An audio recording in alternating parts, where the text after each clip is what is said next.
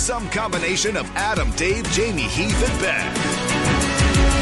Well, good morning, everyone. We are done with our draftathon. We had a very successful night. We want to thank you all. We reached our goal. We raised $30,000 for St. Jude. That's the most important news. Our listeners stepped up. It was amazing. We had a, just a terrific night talking fantasy football. And we had, uh, I guess, a content gift throughout the night because Leonard Fournette was signed by the Buccaneers, and we got to talk about it with analysts from all over the industry and with Bucs beat writer Greg Auman of The Athletic. But right now, we get to talk about it with Dave Richard. I will update oh you. I know Jamey, if you want to listen to the Fantasy Football Today in Five podcast, Jamey reacted to it. He's not really interested right now in a Bucs running back. He thinks it's going to be a mess. Heath uh, texted us. He wasn't able to make this podcast, this emergency pod. He's got Ronald Jones, RB 41, Leonard Fournette, RB 25. Dave, you've had time to think about it, to sleep on it. Where are you at with the jet with the uh, Bucs? Okay, so I've obviously been touting Ronald Jones all off season long, preseason long. I've been excited about the headlines and the highlights and everything else. And now I'm looking at my rankings, and I don't know if I can even take him in round eight. I've got him at running back 39 as of this moment uh, behind guys like Matt Breida, Philip Lindsay, even Antonio Gibson, and it hurts. It's it it it doesn't feel good, and it really doesn't feel right.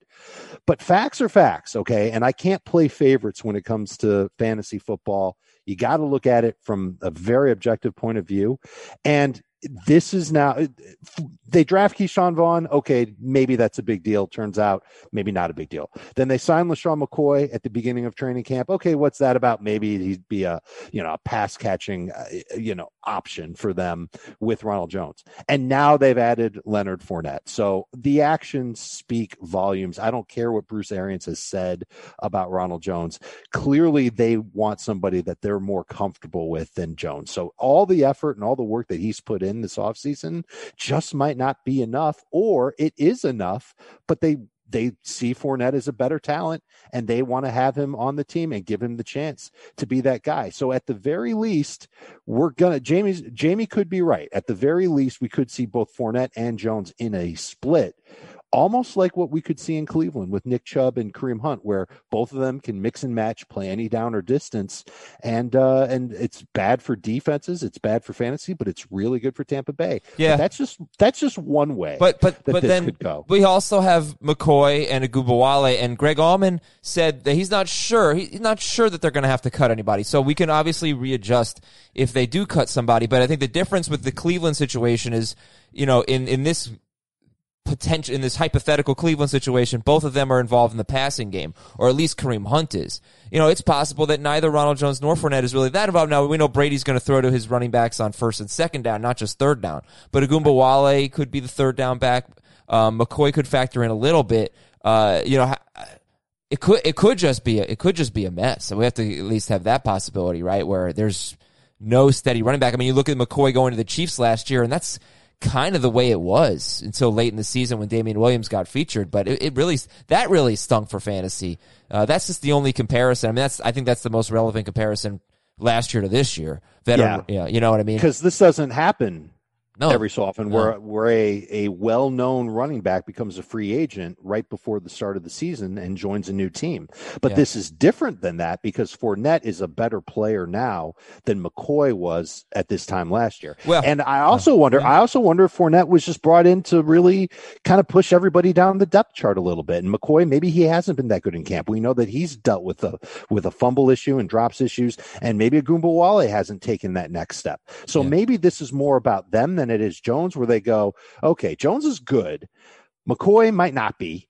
Ogunbowale might not be. And here's this running back who who is exactly in the mold of what our head coach likes, who can catch passes, who can be physical. Let's get him if we can. And and they moved mountains with their salary cap apparently to get him. I thought he might not even be a fit because of what he would ask for on the on the free agent market, but here he is. And and I, it wouldn't surprise me in the least if by week three, and this is another way this could go, he's the main guy for Tampa Bay, and Ronald Jones is the supplement. Mm-hmm. It's entirely possible that it goes that way too. And I don't really see it where Ronald Jones is the main guy and Fournette is the supplement. Well, because the one thing that we did not hear was Fournette being a bad player in practice in Jacksonville. Okay, That- but but well, well, we did hear Doug Marrone say that they released him for football reasons. You might not believe that. I don't believe that. Okay, fair enough. But that we talked to Greg Auman. He covers the team for the Athletic, and Greg Auman said Ronald Jones should. He guessed. He guessed Ronald Jones would get the first carry in Week One. Makes sense. So Yeah. I think Jones might have a little bit of an audition in Week One. Unfortunately, that game is against the Saints. I brought this up on Twitch last night. Reminds me a little bit of two years ago with the Packers. Aaron Jones was facing a two game suspension. Jamaal Williams gets this opportunity. His first two games were against the Bears and the Vikings, I'm pretty sure. I'm doing this off memory. And, uh, No, you're exactly right. right? And and we kind of knew, okay, he's going to blow it because this is a tough matchup. He's not going to look good, and he didn't. And then Aaron Jones took advantage of that a couple years ago, not not to like a great extent, but all right, you you know, Leonard Fournette. We don't know how. I don't know that we know how good he is because he's gotten a ton of work in his career. He hasn't really been that great of a running back. He has 666 carries in his career. Um, Ooh. yeah, how about that? But uh, you know, and his yards per catch last year was terrible. But his offensive line could really help because this is a guy that maybe he's a little slow to get started. He's a bigger guy, but give him a good offensive line. He's got the capability to break off long runs. He had a 90 yard run as a rookie. He had four carries, uh, three carries of more than 60 yards last year. Um, so maybe a, a better offensive line could bring him to another level, Dave. But I also wonder. Well, first of all, I don't know if you said when you would take Leonard Fournette, so let's get to that. And I also wonder um, if people are are feeling like because there's a lot of Fournette momentum right now after this. Like they're just uh, nope, Jones is done. It's all Fournette. Uh, maybe this is because he's the fourth overall pick in the draft three years ago, and I'm not sure if we should just stop holding on to that. I so I know I said a lot there, but let's let's digest it and finish the show on that note. And tell me when are you taking Leonard Fournette? I will take him as soon as late round six, which is higher than I thought I would take Fournette when he signed with a club, but he just landed in really a spot that is is really good for him, frankly.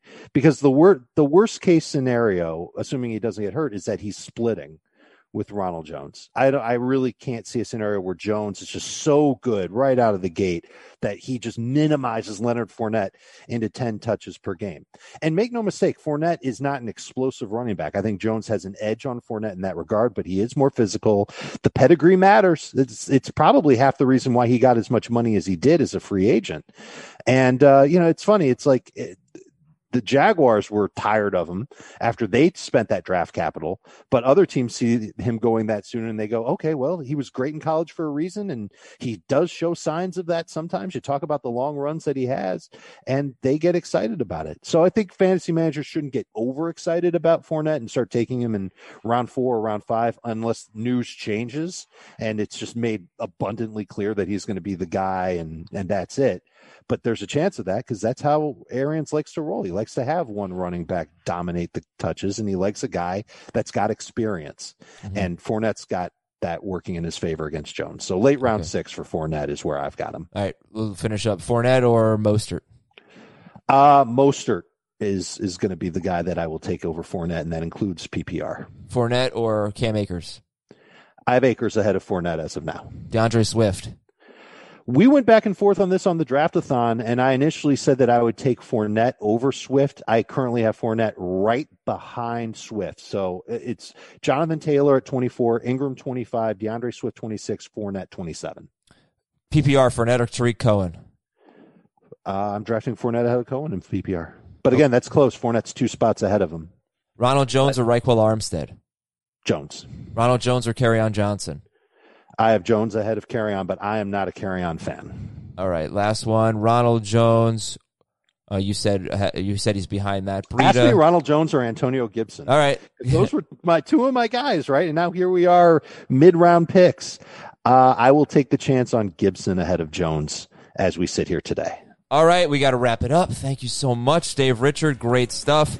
Uh, we got another episode coming later today, but I wanted to get this one out early in the morning and hopefully help you all out. Uh, appreciate it, Dave. I'm Adam Aizer. Talk to you later on the Fantasy Football Today podcast.